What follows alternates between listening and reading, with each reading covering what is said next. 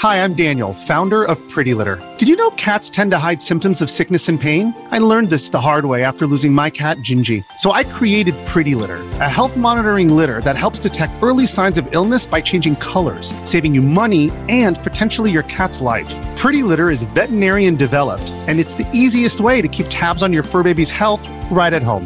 Go to prettylitter.com and use code SPOTIFY for 20% off your first order and a free cat toy. Terms and conditions apply. See site for details. Vacanze in Sicilia o in Sardegna? Con i traghetti GNV porti tutto quello che vuoi, ti rilassi fino a destinazione e se prenoti entro il 14 maggio, posto ponti a partire da 33 euro. Non c'è modo migliore per andare in vacanza. Scopri i dettagli su gnv.it. Offerta valida sulle linee Napoli-Palermo e Genova-Olbia, 10.000 posti disponibili.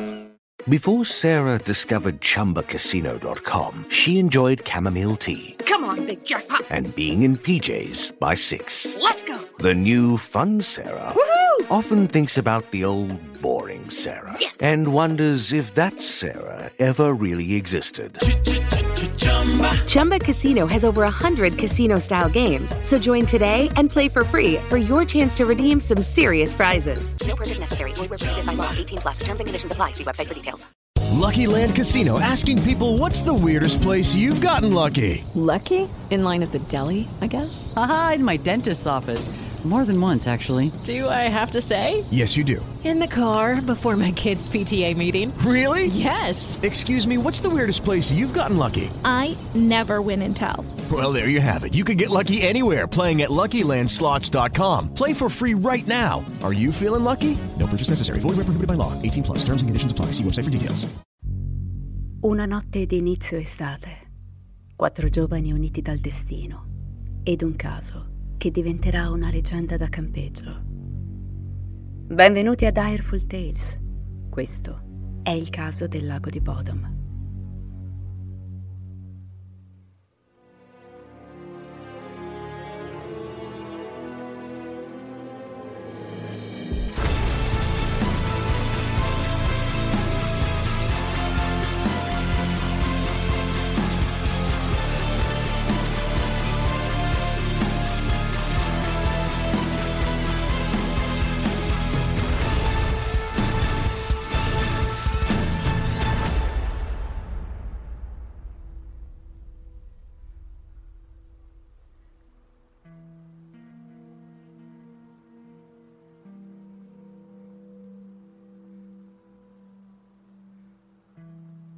Cercando nei miei sogni le vite nella mia visione. È una notte di guerra, sì. Era il figlio della notte, lasciato a distruggere. Aspetto di distruggere. Dite, perché questo dannato Dio sulla terra è sempre al mio fianco? Portami nel luogo dove morirò per te. L'ultima canzone dell'odio è una canzone del mio cuore. Questa notte sarà qualcosa di selvaggio. È una fresca domenica di giugno del 1960 in Finlandia. È mattina. La signora Ruth Colley sta passeggiando tranquillamente con la figlia di 5 anni nella radura che costeggia le sponde del lago di Bodom.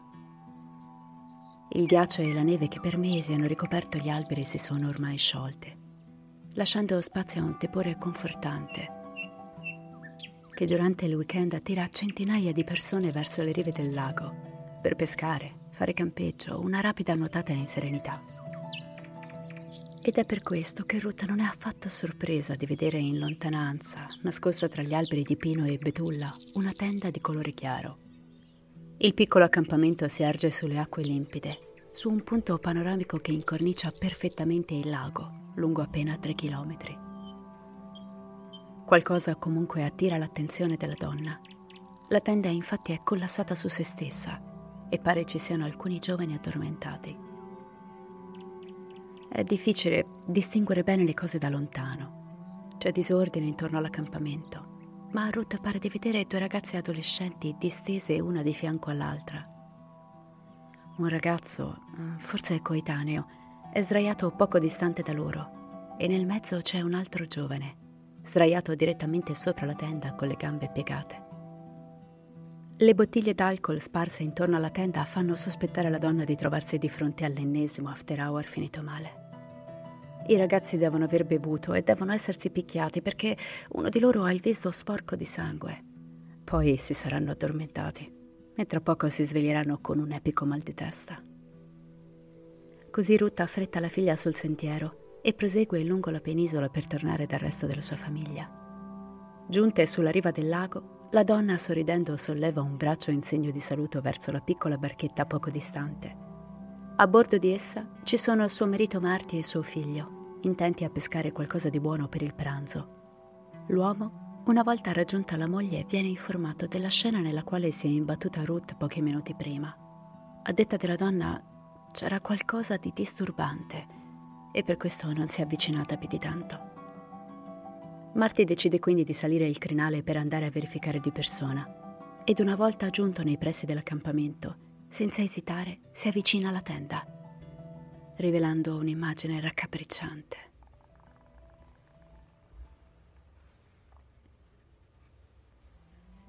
Niels Gustafsson e Seppo Boisman sono migliori amici dall'età di 12 anni. Inseparabili da sempre, sono soliti organizzare pigiama party e nottate di festa. I due si vogliono talmente bene, a tal punto dall'aver cercato e ottenuto lavoro nello stesso stabilimento elettromeccanico. Nel maggio del 1960, Seppo raggiunge i tanto desiderati 18 anni. È felice, anche perché ha iniziato a uscire con una ragazza quindicenne davvero carina, Anya Maki, conosciuta da tutti con il suo secondo nome, Turiki. La giovane presenta al fidanzato e a Nils la sua migliore amica, Miley Hirmeli Björkholm, che tutti chiamano semplicemente Hirmeli. Anche lei ha 15 anni e cade subito preda del fascino particolare di Niels, con i suoi capelli castani raccolti all'indietro da troppo gel e il suo look rockabilly che lo fa assomigliare ad Elvis. I due ci mettono solo due settimane per dichiararsi ufficialmente fidanzati. I quattro amici, ora più uniti che mai, hanno voglia di fare una gita fuori porta una vacanza per iniziare con entusiasmo ed energia quest'estate che si preannuncia fantastica. E non c'è modo migliore se non fare un campeggio sulle rive del bellissimo lago di Bodum. Per le ragazze non è facile ottenere il permesso dei genitori. Storia diversa invece per i maschi del gruppo, che rassicurano le famiglie che faranno attenzione e che il luogo scelto per la scampagnata è una zona turistica, piena di gente, a soli 30 minuti da Helsinki, casa loro. Non sono certo degli sprovveduti che scelgono il campeggio in mezzo al nulla. Il lago è una meta frequentatissima a tutte le ore del giorno nei mesi estivi. Sabato 4 giugno, Tuliki e Hirmeli saltano sulle rispettive moto di Seppo e Nils e sfrecciano via verso la loro meta. Il momento è perfetto per le giovani coppie, perché si sveglieranno insieme la mattina della festività cristiana nota come Pentecoste in Finlandia c'è un detto che dice che se non hai un amore a Pentecoste non ne avrai uno per tutta l'estate. Quindi ecco, tempismo più che perfetto. Per l'occasione Seppo ha preso in prestito una tenda da lavoro ed è riuscito anche a mettere le mani su qualche alcolico. Una bottiglia di liquore salmiacchi, una di liquore agli agrumi e un paio di birre chiare. I ragazzi hanno con loro anche alcuni snack, salsicce, pane, vari coltelli, un paio di pinze e attrezzatura da pesca. Una volta giunti in prossimità del lago, i giovani intravedono il posto perfetto per il loro weekend di campeggio. Così accostano, prendono le loro cose e stabiliscono un accampamento. Sulla punta di una piccola penisola, a pochi passi a est della zona balneabile principale del lago, ma comunque separata dalla spiaggia da un'altra piccola penisola nel mezzo. I ragazzi attendono prima di montare la tenda. Infatti, salgono nuovamente in sella alle moto e tornano indietro di circa un chilometro lungo la strada fino a un chiosco che hanno superato l'andata per prendere qualche ultima vettovaglia e qualche caramella. Verso le 19.15 i giovani tornano all'accampamento. Ci sono ancora alcuni bagnanti lì vicino, ma il sole sta ormai tramontando e gli ultimi turisti si affrettano a lasciare le rive. Nils e Seppo srotolano la tenda con l'apertura rivolta a est, lontano dalla spiaggia. Tagliano spessi bastoni di betulla dagli alberi e li affilano per farne dei pali di fortuna. Poi legano le corde e si allontanano per ammirare il loro lavoro. La tenda ha malapena spazio per due persone, ma non importa. Si arrangeranno, anche se vorrà dire dormire nello stretto. Accendono un fuoco, cenano. I ragazzi si intrattengono tra risate, chiacchiere e sguardi languidi tra innamorati. Cala la notte.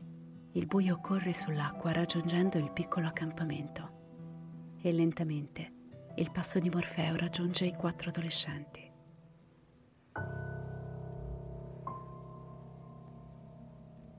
La mattina seguente, di buon'ora, due giovani stanno passeggiando lungo la riva meridionale del lago di Bodom, poco prima delle sei. I ragazzi stanno chiacchierando tranquillamente quando sentono una voce provenire da poco più in alto, un suono che in qualche modo li attira. Così i due si arrampicano sul crinale del bosco circostante per indagare. Notano due motociclette appoggiate ad alcune betulle e dietro di esse, in una radura, c'è una tenda crollata. I ragazzi concentrano i loro sguardi.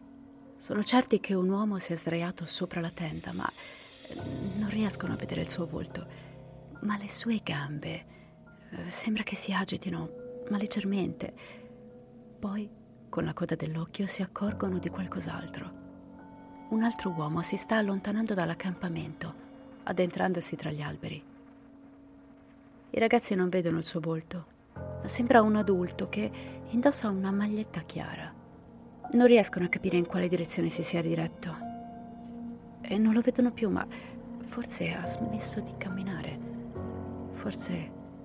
forse si è nascosto perché si è accorto di essere osservato.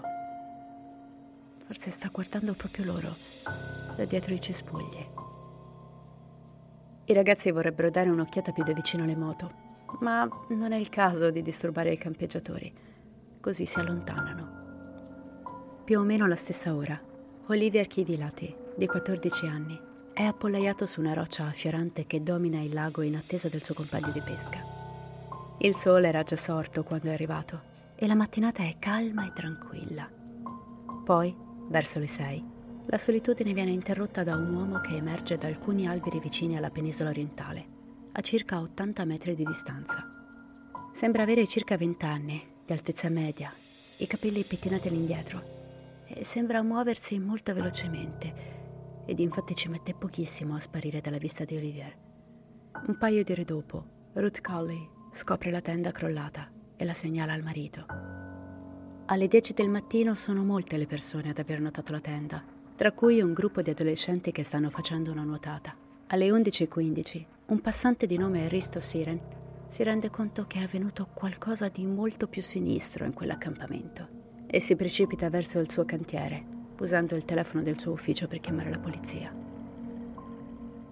Seppo Boisman è sdraiato sotto le pieghe del bordo della tenda. Le sue gambe, vestite di jeans blu sbottonati, sono distese. Indossa una camicia colorata e le sue mani sono appoggiate sul petto, come se stesse dormendo. Ma il giovane è ben oltre lo stato di sonno. È stato colpito con un oggetto contundente più volte alla testa e alla mascella che gli ha procurato quattro fratture al lato sinistro del cranio. Non solo. Il ragazzo è stato pugnalato attraverso la tenda. Presenta infatti diverse ferite al collo e alla trachea. Il colpo fatale è stata una pugnalata che ha perforato la cavità toracica del giovane, che non sarebbe stato in grado di muoversi prima di dissanguarsi. La sua fidanzata Tulikki è rannicchiata a faccia in giù, parzialmente coperta da un telo. I suoi jeans blu sono allacciati ma la sua camicetta gialla è stata strappata via.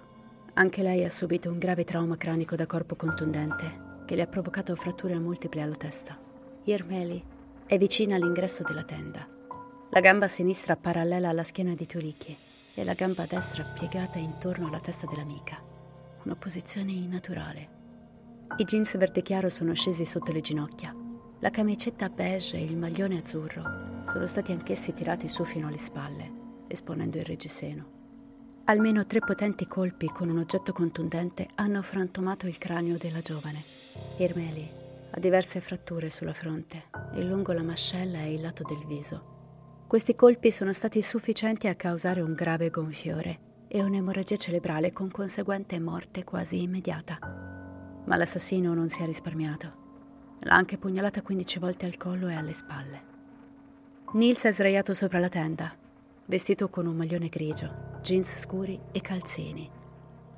L'intero lato sinistro del suo viso è gonfio e livido, compreso l'occhio, colpito all'altezza dell'osso temporale. Il lato sinistro della mascella superiore e lo zigomo sono anch'essi fratturati. Nils è stato colpito più volte con un coltello. Ha uno squarcio sul retro dell'avambraccio sinistro e un altro lungo la guancia sinistra.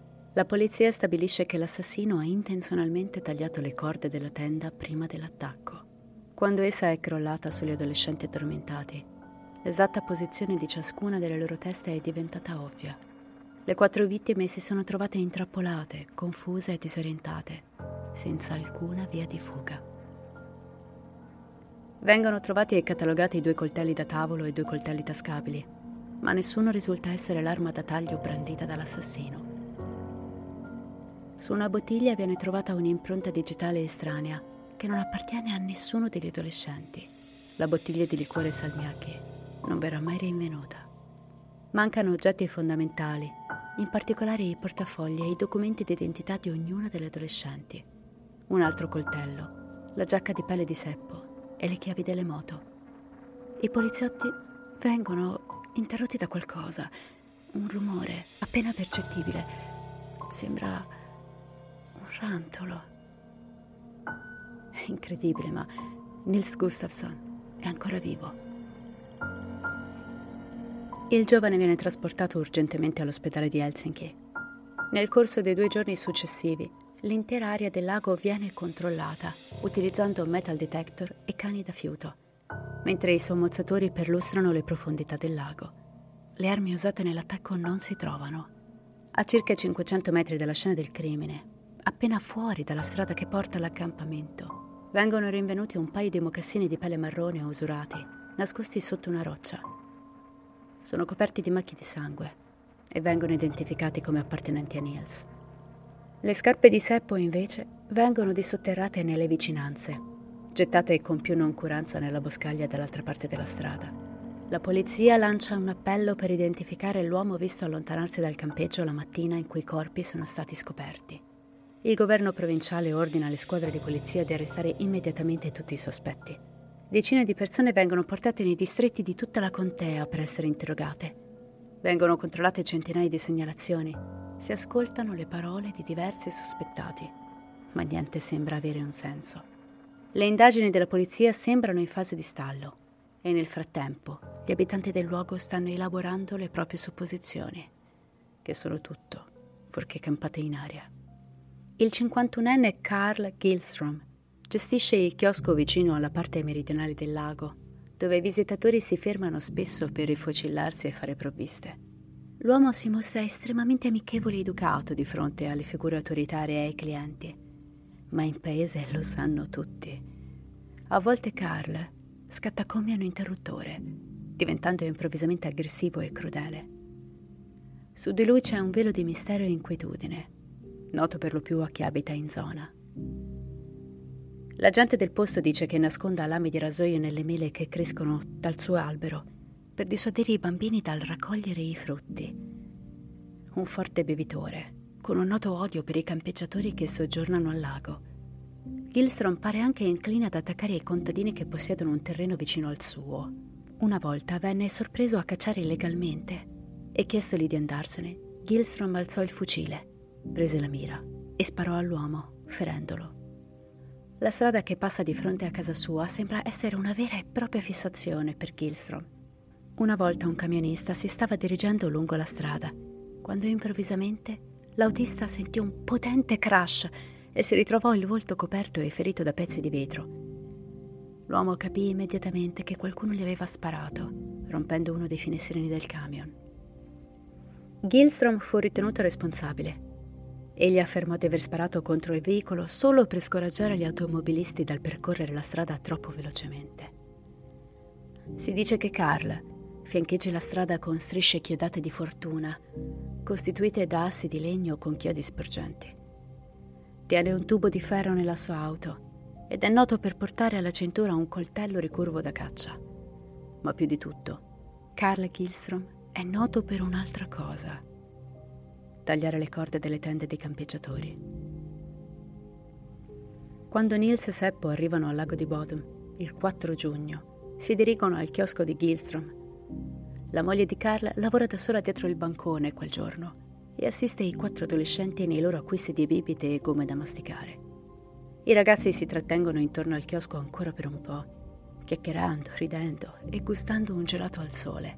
Dopodiché ripartono con le loro moto lungo la strada verso l'accampamento, passando proprio davanti alla casa di Gilstrom. La moglie di Carl chiude il chiosco verso le nove di sera e più tardi racconta al marito dei quattro adolescenti accampati nelle vicinanze.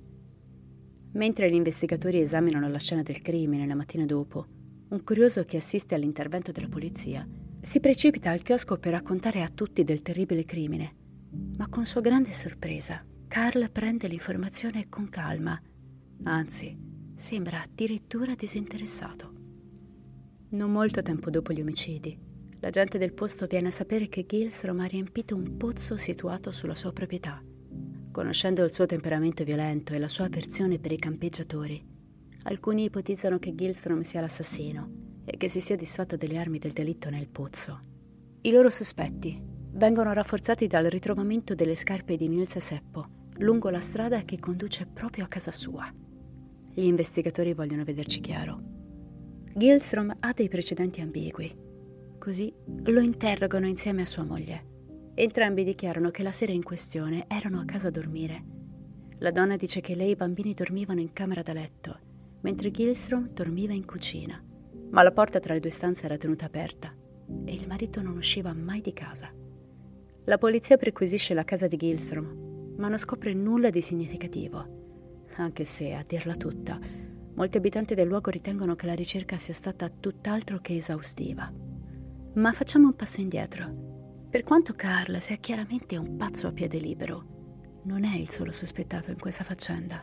Qualcuno di altrettanto inquietante sale sul macabro palco del massacro del lago di Bodom. Alle 22.45 del giorno successivo agli omicidi arriva un'ambulanza all'ospedale di Helsinki con a bordo un uomo privo di sensi. Il paziente è un uomo di origini tedesche di nome Hans Hassmann. Indossa una tuta sporca di macchie rosse le stesse sono visibili su tutte le mani. Secondo la moglie che lo accompagna, Asman è collassata a causa di forti dolori allo stomaco. Ma quando il medico lo punzecchia durante un test di reattività, Asman si mette a ridere, rivelando al personale sanitario di aver finto lo stato di incoscienza. L'uomo non mostra alcun rimorso o vergogna, anzi, comincia a minacciare il personale dell'ospedale e pretende di essere curato. Uno specializzando in medicina rimane colpito dallo strano comportamento di Asman e decide così di tenerlo d'occhio durante la sua degenza. Hans trascorre ore a lavarsi vigorosamente le mani con diluente per rimuovere le macchie rosse. Secondo le dichiarazioni del tedesco, egli era stato una guardia carceraria nazista a Auschwitz durante la Seconda Guerra Mondiale, prima di essere catturato nel 1943 dai russi. Dopo due anni in un campo di prigionia, avrebbe cambiato bandiera per unirsi all'Agenzia di sicurezza dell'Unione Sovietica, il KGB. Asman resta in ospedale per diversi giorni, ma torna numerose volte per ulteriori cure. In un'occasione mostra a un medico un articolo di una rivista tedesca su un omicidio irrisolto. Un'altra volta si vanta con un infermiere di essere molto abile con il coltello, ma che a differenza di molte persone che arrivano al pronto soccorso con ferite da taglio, nessuna di quelle che si sono trovate dall'altro lato della sua lama è mai sopravvissuta. Luglio arriva con prepotenza ed i medici dell'ospedale sono ormai talmente sospettosi del tedesco Asman da denunciarlo alla polizia. Lo specializzando in medicina che ha inizialmente curato l'uomo è convinto che Hans sia in qualche modo collegato agli omicidi. Così imbusta le sue tute macchiate in modo che la polizia possa analizzarle. Tuttavia, le autorità non sembrano condividere le preoccupazioni dell'ospedale. Eppure ai medici sembra così palese. Un mese dopo, infatti, viene diffuso un identikit del sospettato del massacro di Bodom. Ritrae un uomo con occhi grandi, naso dritto e labbra spesse, lunghi capelli chiari e pettinati all'indietro, viso rotondo, una mascella forte e guance rosse leggermente sporgenti, punteggiate di brufoli. La fronte dell'uomo è alta, anch'essa brufolosa con rughe orizzontali irregolari. Per il personale dell'ospedale, il ritratto assomiglia in modo sconvolgente ad Hans Hassmann e quando l'identikit viene pubblicato, la polizia riceve più di 50 soffiate, ma nessuna conduce a qualcosa di promettente. Eppure, quel ritratto è la pista più importante a disposizione degli investigatori, in quanto si basa sulla descrizione fornita da un testimone oculare cruciale, niente meno che Nils Gustafsson. Giovedì 9 giugno del 1960. Quattro giorni dopo gli assassini, Nils Gustafsson si sveglia con un mal di testa martellante. Tenta di mettere a fuoco ciò che lo circonda, ma è faticoso. Il problema è l'occhio sinistro, quasi gonfio e chiuso. Alla fine riesce a forzare gli occhi ad aprirsi. La stanza prende forma. Nils si rende conto di essere sdraiato in un letto d'ospedale. Sua madre è al suo fianco insieme a un medico. Il ragazzo prova a parlare, ma trova difficile muovere la bocca. Con grande sforzo chiede alla madre: Sono caduto con la moto? La donna esita a rispondere. Niels ricorda solo l'arrivo al lago di Bodom con i suoi amici. Sa di aver passato una bella serata e poi di essersi addormentato con loro in tenda. Ricorda Ah, sì, ricorda di essere stato svegliato da Seppo poche ore prima dell'alba. I due sono andati a pesca, ma sono tornati a mani vuote. Così si sono rimessi giù accanto alle ragazze e si sono addormentati di nuovo. Per quanto si sforzi, Nils non ha la minima idea di cosa sia successo in seguito. Quando la polizia è arrivata sulla scena del crimine, ha trovato Nils Gustafsson disteso sopra la tenda, leggermente separato dai suoi compagni. A differenza degli altri, Nils era chiaramente vivo, anche se a malapena cosciente. Aveva ricevuto molteplici ferite, ma nessuna tanto rischiosa dal potergli causare la morte. Il lato sinistro del viso era gonfio e malconcio. Aveva subito un taglio lungo la guancia sinistra e un taglio di 4 cm sulla parte posteriore dell'avambraccio sinistro. I sospetti iniziano a sussurrare all'orecchio di alcune persone. Come è riuscito il ragazzo a sopravvivere all'aggressione? È riuscito in qualche modo a uscire da una delle fenditure della tenda? Ha cercato di scappare o di reagire? È possibile che i due ragazzi che si sono imbattuti nella scena del crimine quella mattina presto abbiano disturbato l'aggressore proprio prima che Nils ricevesse il colpo mortale? La polizia spera che l'unico sopravvissuto al brutale attacco possa fornire loro qualche risposta, ma Nils risponde solo con un debole lamento occasionale. Il ragazzo viene monitorato nel reparto di traumatologia per due giorni prima di essere trasferito nell'aura neurochirurgica dell'ospedale. Solo il 9 giugno, quattro giorni dopo l'aggressione, riprende piena coscienza. Una delle sue prime richieste, tristemente, è quella di vedere il suo migliore amico Seppo. Nonostante un leggero gonfiore sul lato sinistro del viso, i medici stabiliscono che Niels sta abbastanza bene da essere dimesso il 23 giugno. La polizia non perde tempo e a mezzogiorno di quello stesso giorno accompagna il giovane al dipartimento per ascoltare il suo racconto. With the Lucky Land slots, you can get lucky just about anywhere. This is your captain speaking. Uh, we've got clear runway and the weather's fine, but we're just going to circle up here a while and uh, get lucky. No, no, nothing like that. It's just these cash prizes add up quick. So I suggest you sit back, keep your tray table upright, and start getting lucky. Play for free at LuckyLandSlots.com. Are you feeling lucky? No purchase necessary. Void where prohibited by law. 18 plus terms and conditions apply. See website for details. Beh, dopo che Seppo e io abbiamo montato la tenda, le ragazze sono andate a nuotare mentre noi siamo rimasti all'accampamento. Abbiamo bevuto una birra e ci siamo costruiti delle canne da pesca con alcuni rami di betulla. Poi le ragazze sono tornate ma non hanno bevuto. Abbiamo acceso il fuoco e dopo cena io e Ermeli ci siamo baciati per un po', forse per un'ora, e poi siamo andati a dormire. Tulicchi era all'estrema destra della tenda, girata verso Seppo che le stava accanto. Poi c'era Ermeli che si è sdraiata all'estrema sinistra e io sono entrato per ultimo. Ho chiuso la zip, mi sono infilato tra Seppo e Ermeli e ho usato la mia giacca di pelle come cuscino. Mi sono svegliato qualche ora dopo perché ho sentito Seppo che rovistava per cercare la sua attrezzatura da pesca. Erano oh, forse le tre e il sole non era ancora sorto. Sono andato con lui al lago e abbiamo lasciato le ragazze a dormire. Seppo si è messo a pescare su una roccia. Io volevo farmi il bagno, ma l'acqua era, era troppo fredda. Così sono tornato all'accampamento e dopo un po' mi ha raggiunto Seppo. E ci siamo riaddormentati. Poi non, non ricordo altro. La versione di Nils ha senso. è confermata da alcune annotazioni scritte da Tolicchi su un suo libro, trovato sulla scena del crimine. Tre brevi righe. La prima diceva che Seppo e Nils erano ubriachi, la seconda che si erano alzate alle due di notte e la terza che Seppo era nel bosco. Gli investigatori sono delusi dall'assenza di memoria di Nils, ma sono certi che il giovane abbia la chiave per risolvere il caso. I detective lo accompagnano al lago di Bodom, nella speranza che la visita alla scena del crimine possa agire da trigger per un trauma rimosso, ma niente. E qui entra in campo il dottor Asa Stenberg, professore di psichiatria, che tiene lezioni all'Università di Helsinki. Ritiene di poter accedere ai ricordi repressi di Nils attraverso l'ipnosi Dopo aver frequentato in precedenza un breve corso di psicoterapia e aver ricevuto un certo successo con altri pazienti, il dottor Stenberg si sente pronto per tentare questa strada. Nel mese successivo il dottore conduce tre sedute di ipnoterapia con Nils della durata di 30 minuti ciascuna. Nils non condivide alcuna nuova informazione nelle prime due, ma durante la terza il ragazzo si agita leggermente e ricorda di aver udito debolmente le ragazze urlare. Qualcuno le aveva aggredite. Il tetto della tenda era sopra di loro.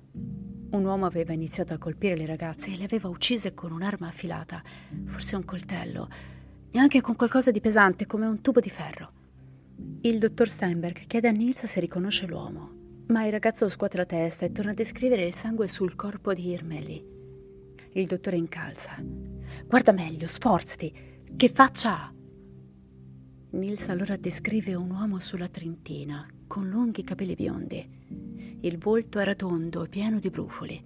Sembrava forte ed indossava un maglione pesante a quadri verdi e neri. L'identikit dell'uomo descritto da Nils sotto ipnosi viene diffuso per tutto il paese e nel secondo mese di indagini vengono arrestati nove uomini perché sospettati di essere gli autori del crimine. Ma tutti hanno alibi inattaccabili e per questo vengono ben presto esclusi dalla lista, così come gli amici, i parenti e i conoscenti delle vittime. L'estate del 1960 si addormenta, lasciando spazio all'autunno, e i giornali lentamente abbandonano i titoloni sul massacro del lago di Bodom. Con il passare delle settimane, la neve cade e copre le foglie rosse e arancioni di strade e parchi. E mentre l'aria si raffredda, anche il caso dei brutali omicidi finisce in fondo alla pila di scartoffie dei distretti di polizia. Trascorrono anni, poi decenni, senza nuove piste percorribili. La polizia continua a setacciare le soffiate dei cittadini, ma con molto meno impegno. È solo nel 2003 che il nuovo investigatore capo del caso decide di utilizzare i progressi della tecnologia del DNA nella speranza di scoprire prove precedentemente non rilevabili. I corpi dei tre ragazzi uccisi vengono resumati, ma non regalano nessuna informazione interessante. Ma l'esame preliminare del DNA di diversi oggetti chiave della scena del crimine, tra cui la tenda, fornisce nuove prove, sufficienti agli investigatori per restringere il campo su un solo sospettato. Quasi 44 anni dopo gli omicidi, la polizia rilascia una dichiarazione in cui si afferma che una persona di interesse in merito al cold case sul massacro del lago di Bodom è stata finalmente arrestata. Un autista di autobus in pensione, sulla sessantina, ma nel 1960 era un diciottenne che viveva nell'area metropolitana di Helsinki. La polizia lo ha interrogato quasi una dozzina di volte per tutto il marzo del 2004, prima di arrestarlo il 29. Tra lo shock di molti, l'uomo arrestato è l'unico sopravvissuto alla tragedia, Nils Gustafsson. La polizia afferma che Nils era in stato di ebbrezza la notte degli omicidi. Aveva messo in valigia un preservativo per il viaggio e aveva tutte le intenzioni di usarlo, ma Ermeli ha rifiutato le sue avance. Seppo è stato costretto a intervenire per proteggere le ragazze da un Nils furioso e per niente lucido. La loro discussione si è inasprita ed è culminata con l'espulsione di Nils dalla tenda. Alimentato dall'alcol, dal risentimento e dall'adrenalina, Nils ha aspettato che i suoi tre amici si addormentassero prima di tagliare le corde della tenda per intrappolarli all'interno. Conoscendo la posizione di Seppo, Nils ha aggredito l'amico con un sasso. Il ragazzo si è difeso dando un calcio a Nils sul mento, causando la rottura della sua mascella. Ulteriormente infuriato da questa ferita, Nils ha tirato fuori il suo coltello e ha appugnalato Seppo al petto e al collo. A questo punto le ragazze si sono svegliate in preda al panico, Mentre Tolik cercava di fuggire ai confini della tenda caduta, Nils l'ha uccisa colpendola in testa con il sasso. Poi ha concentrato la sua attenzione sul vero oggetto della sua rabbia, la sua ragazza Hirmeli. Il giovane ha spaccato il sasso in testa all'adolescente, per poi pugnalarla 15 volte al collo e alle spalle. Durante l'attacco, Nils si è procurato un profondo taglio sul braccio e sul lato del viso. Una volta aver ucciso tutti i suoi compagni, il giovane assassino ha raccolto tutti i portafogli, i documenti d'identità e altri oggetti di un certo valore, come le chiavi delle moto e la giacca di pelle, e li ha seppelliti da qualche parte, lontano dal luogo del massacro. Ha gettato le scarpe di Seppo nella macchia della foresta, poi ha nascosto accuratamente le proprie scarpe sporche di sangue sotto una roccia sulla strada del chiosco. L'uomo visto lasciare il campeggio la mattina presto era in realtà Niels. Dopo essersi sbarazzato di tutto, Nils è tornato al campeggio per tagliare la tela della tenda, così da dare l'impressione di un attacco più frenetico. Ha spogliato Irmeli della vita in giù, poi si è sistemato sopra i suoi amici uccisi e ha atteso di essere scoperto. Questa è l'accusa dei detective. L'anno in cui Nils Gustafsson viene arrestato per gli omicidi del lago di Bodom, una donna di 61 anni di nome Taria si presenta a una troupe televisiva per rompere un giuramento che aveva fatto nel lontano 1960. Rivela di essere stata al lago la notte del massacro. All'epoca diciassettenne, Daria si era accampata con gli amici sulle rive del lago quando Nils e il suo gruppo erano apparsi. A quanto pare il ragazzo era ubriaco e Taria ha ricordato un crescente astio tra lui e i suoi compagni, ma ha giurato insieme ai suoi compagni di non raccontare mai questo dettaglio per non immischiarsi in faccende pericolose. Ma la storia della donna ha molte falle. Non ricordava i nomi degli amici con cui si trovava quella sera, a parte uno, che era già deceduto. Inoltre non ha potuto descrivere nulla di Nils, Seppo, Tulicchi o Ermeli, comprese le caratteristiche fisiche di base come il colore dei capelli. Nils nega di aver mai visto Taria quella notte e respinge con forza le affermazioni secondo cui c'erano tensioni tra il suo gruppo durante il viaggio. Gli scritti di Tulicchi nel suo libro effettivamente non fanno il minimo accenno a discussioni o litigi, ma nonostante questo, i ricordi di Taria giocano un ruolo importante nel caso dell'accusa. Nell'agosto del 2005 il 62enne Niels Gustafsson affronta il processo per gli omicidi di Seppo Boisman, Tulikki Maki e Hiremeli Björklund L'interpretazione della scena del crimine da parte della difesa è molto diversa da quella della polizia. Gli schizzi di sangue sono stati trovati solo sulla parte esterna delle scarpe di Niels. Gli investigatori hanno dedotto che doveva indossarle quando ha scatenato la sua furia violenta, ma le analisi hanno dimostrato che il sangue sulle scarpe corrispondeva agli schizzi trovati all'ingresso della tenda, il che significa che erano vicino alla porta durante l'attacco. Qualcos'altro avrebbe potuto bloccare le solette, come i vestiti o il tessuto stesso della tenda. La difesa inoltre sottolinea che è improbabile che Nils abbia percorso 500 metri a piedi nudi o con i calzini per tornare alla tenda dopo aver nascosto le scarpe. La tenda in cui erano state uccise le tre vittime è esposta al centro dell'aula, tenuta in piedi con uno spago. La tela sporca e ingiallita mostra enormi segni di taglio ed è macchiata di sangue. L'accusa dichiara che Nils ha tagliato la tenda dopo gli omicidi per abbellire l'attacco ma gli schizzi di sangue ancora una volta suggeriscono uno scenario diverso. Le ferite sono state inferte attraverso la tenda e solo il sangue dei quattro adolescenti è presente sulla tela, portando gli investigatori a concludere che nessun'altra persona era coinvolta. Tuttavia, sono stati analizzati solo 20 campioni, prelevati da solo 11 posti per cui non è stato possibile determinare in modo definitivo che il DNA di una quinta persona non fosse presente da qualche altra parte. Il sangue di Niels Gustafsson è presente nell'esatto punto in cui sostiene di aver dormito. Durante il processo sorge un disaccordo tra le testimonianze degli esperti di neurologia. Quelli che parlano a nome dell'accusa sostengono che Nils non abbia subito altro che una lieve commozione cerebrale il che significa che avrebbe potuto facilmente falsificare la scena del crimine dopo gli omicidi e che le sue affermazioni sulla perdita di memoria sono improbabili. Chi parla per la difesa, invece, dichiara che sì, le ferite non erano pericolose per la vita, ma non erano nemmeno di lieve entità. Nelle settimane successive all'aggressione, il ragazzo ha avuto difficoltà di equilibrio durante le quali non è stato in grado di camminare da solo, concludendo che Niels ha indubbiamente ricevuto un trauma cranico significativo, in grado di causare lesioni cerebrali e perdita di memoria. Il processo a carico di Niels Gustafsson per gli omicidi si conclude nell'ottobre del 2005. Il collegio di sei giudici della Corte distrettuale si ritira per esaminare il verdetto, mentre Niels attende a casa il suo destino. Giorni dopo, Gustafsson è seduto nella propria abitazione, quando il telefono squilla. È una telefonata del suo avvocato. È stato assolto. La mancanza di un movente e il fatto che i testimoni avessero visto un altro uomo sconosciuto allontanarsi dalla scena del crimine convincono tutti i giudici dell'innocenza di Niels. Inoltre, le prove ematiche confermano che Niels si trovava all'interno della tenda al momento dell'aggressione e le sue ferite gli avrebbero impedito di nascondere gli oggetti mancanti. Il 14 ottobre del 2005 l'innocenza di Niels Gustafsson è definitiva.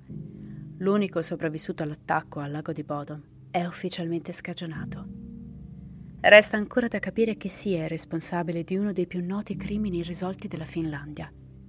Per molti investigatori da poltrona c'è ancora un punto interrogativo intorno a uno dei primi sospettati, Carl Gilstrom, soprannominato l'uomo del chiosco. Il suo temperamento violento e le aggressioni contro le persone che passavano nella zona lo avevano reso sospetto a molti nella comunità locale, anche se non assomigliava molto all'identikit del sospettato fatto dalla polizia. Un individuo convinto della colpevolezza di Gilstrom è Ulf Johansen. Ulf aveva 18 anni all'epoca degli omicidi e aveva visitato il lago proprio lo stesso giorno. Aveva sempre visto il lago di Bodom come un luogo sicuro dove passare il tempo con gli amici. Il giovane era rimasto inorridito dagli omicidi e aveva anche avuto un suo scontro con Carl Gilstrom sulla strada che porta alla casa di quest'ultimo. Il ragazzo stava pedalando quando Carl gli ha tirato dei sassi per allontanarlo. Ulf è cresciuto fino a diventare un politico locale e nel 2016 pubblica un libro sul caso intitolato La leggenda di Bodom in cui raccoglie molti degli indizi che portano a Gilstrom, tra cui la sua abitudine di tagliare le corde delle tende dei campeggiatori. Verso la fine degli anni 60, alla moglie di Gilstrom fu diagnosticato un cancro al seno e mentre era in ospedale fece una sorprendente ammissione a un'amica. Suo marito era il killer di Lake Bottom. Anche se inizialmente aveva detto alla polizia che lui era a casa a dormire quella notte, ora sosteneva di avergli fornito un alibi solo per paura che Gilstrom potesse attaccare lei e i loro figli. Dopo aver appreso questa missione, la polizia ha tentato di interrogarla di nuovo, ma lei si è rifiutata di parlare con loro per paura del marito. Nessuna prova fisica che Carl Gilstrom fosse l'assassino è mai stata trovata e la polizia ha chiuso il fascicolo su di lui nel settembre del 1969. I sospetti restano per Carl così come per l'altro sospettato chiave del caso, Hans Hessmann, l'uomo tedesco che si fece curare in un ospedale di Helsinki il giorno dopo gli omicidi e che aveva destato sospetti tra il personale a causa del suo comportamento bizzarro. In seguito alla pubblicazione del ritratto, Hans Hessmann si rasò improvvisamente i lunghi capelli biondi, un atto che potrebbe essere interpretato come un tentativo intenzionale di evitare confronti.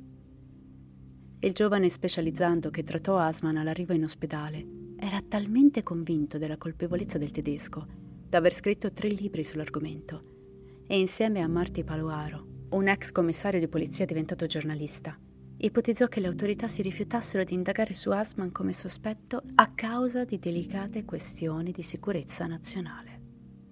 Nel 1997 un Asman malato concesse un'intervista esclusiva a Marty. Durante la conversazione il giornalista chiese direttamente a Asman se fosse responsabile degli omicidi del lago di Bodom. Asman rispose che non avrebbe parlato dei dettagli e il giornalista prese questa risposta come una confessione. Hans Hasman morì l'anno successivo, all'età di 74 anni. Per molti, i sospetti che Asman potesse essere l'assassino sono stati messi a tacere nel 2005, quando la polizia ha reso pubblico un fascicolo d'indagine che lo riguardava. Mika Mersa, un giornalista speciale del quotidiano finlandese Il Cinematografo, ha avuto accesso all'intero fascicolo e il 1 ottobre 2005 ha pubblicato un articolo sulle sue scoperte. Il fascicolo mostrava che nel giugno del 1960, dopo aver ricevuto la soffiata dall'ospedale di Helsinki, La polizia aveva effettivamente indagato su Asman, ma era stato escluso a causa di un alibi di ferro. La notte degli omicidi, il tedesco aveva condiviso il letto con la sua ragazza nello stesso appartamento della sorella di lei e del marito di quest'ultima. Secondo le dichiarazioni di tutti e tre i testimoni, Asman arrivò verso le 18 del 4 giugno e si svegliò la mattina degli omicidi alle 9. La polizia ha anche interrogato diversi testimoni che hanno confermato che Asman aveva dipinto in un cantiere sia sabato che domenica. Il lunedì il custode del cantiere ha dato all'uomo una bottiglia di vino e i due uomini si sono concessi un po' di tempo. Secondo la moglie di Hans e il suo medico, da qualche tempo egli soffriva di forti dolori allo stomaco dopo aver bevuto il vino. E questi dolori si erano ripresentati. Così Hans aveva chiamato la moglie a prenderlo e quando è arrivata l'ha trovato privo di sensi. Ha così chiamato i paramedici. Un'ambulanza li ha portati all'ospedale, dove Hansman è stato curato. Secondo il fascicolo della polizia, le macchie che erano sui suoi vestiti quel giorno erano di vernice e non di sangue. Nel 1978 la polizia ha controllato le impronte digitali estranee su una bottiglia di soda trovata sulla scena del crimine del lago di Bodom. Non corrispondevano a quelle di Asman. Nonostante la pubblicazione del fascicolo di polizia di Asman, molti appassionati di true crime rimangono convinti che possa essere stato lui. Ci sono poche fotografie dell'uomo in circolazione oggi una delle quali ha una sorprendente somiglianza con l'identikit. Questa ipotesi si basa molto sull'accuratezza della descrizione fornita da Nils Gustafsson mentre era sotto ipnosi. Nei decenni successivi al 1960, l'uso dell'ipnosi forense si è rivelato inaffidabile. Gli studi hanno dimostrato che i soggetti ipnotizzati possono essere più vulnerabili a recuperare falsi ricordi e a farli diventare ricordi effettivi. I sei giudici della Corte distrettuale al processo di Niels non hanno ritenuto in alcun modo attendibile i suoi ricordi recuperati. Niels stesso ha dichiarato di non ricordare nulla di ciò che ha detto mentre era ipnotizzato. Di conseguenza, la descrizione che ha fornito del sospettato in quel momento non può essere verificata. Decenni dopo, i progressi della tecnologia forense hanno cercato senza riuscirci di fare luce sugli omicidi. È passato così tanto tempo che molti ritengono che l'identità dell'assassino rimarrà probabilmente un mistero perenne. Nove anni dopo gli omicidi, il gestore del chiosco Carl Gilstrom stava bevendo con un vicino di nome Birder, quando all'improvviso si arrabbiò moltissimo e altrettanto rapidamente il suo stato d'animo passò a quello della disperazione.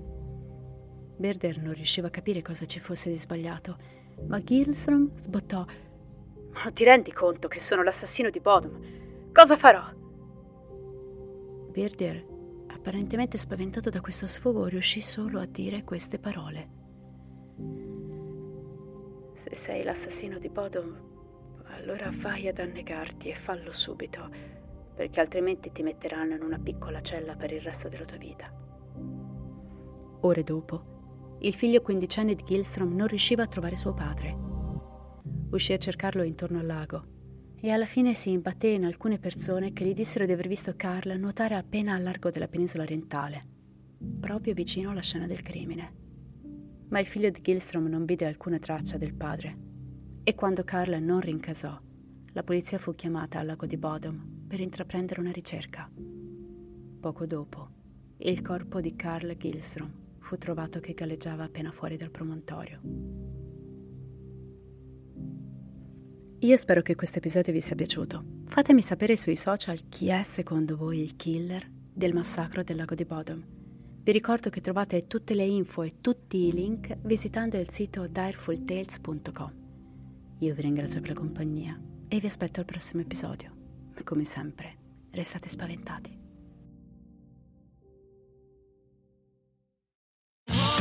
Da ogni euro lo smartphone Google Pixel 8 128 GB con Google AI per realizzare foto e video indimenticabili è tuo a 549 euro perché ogni euro batte forte sempre.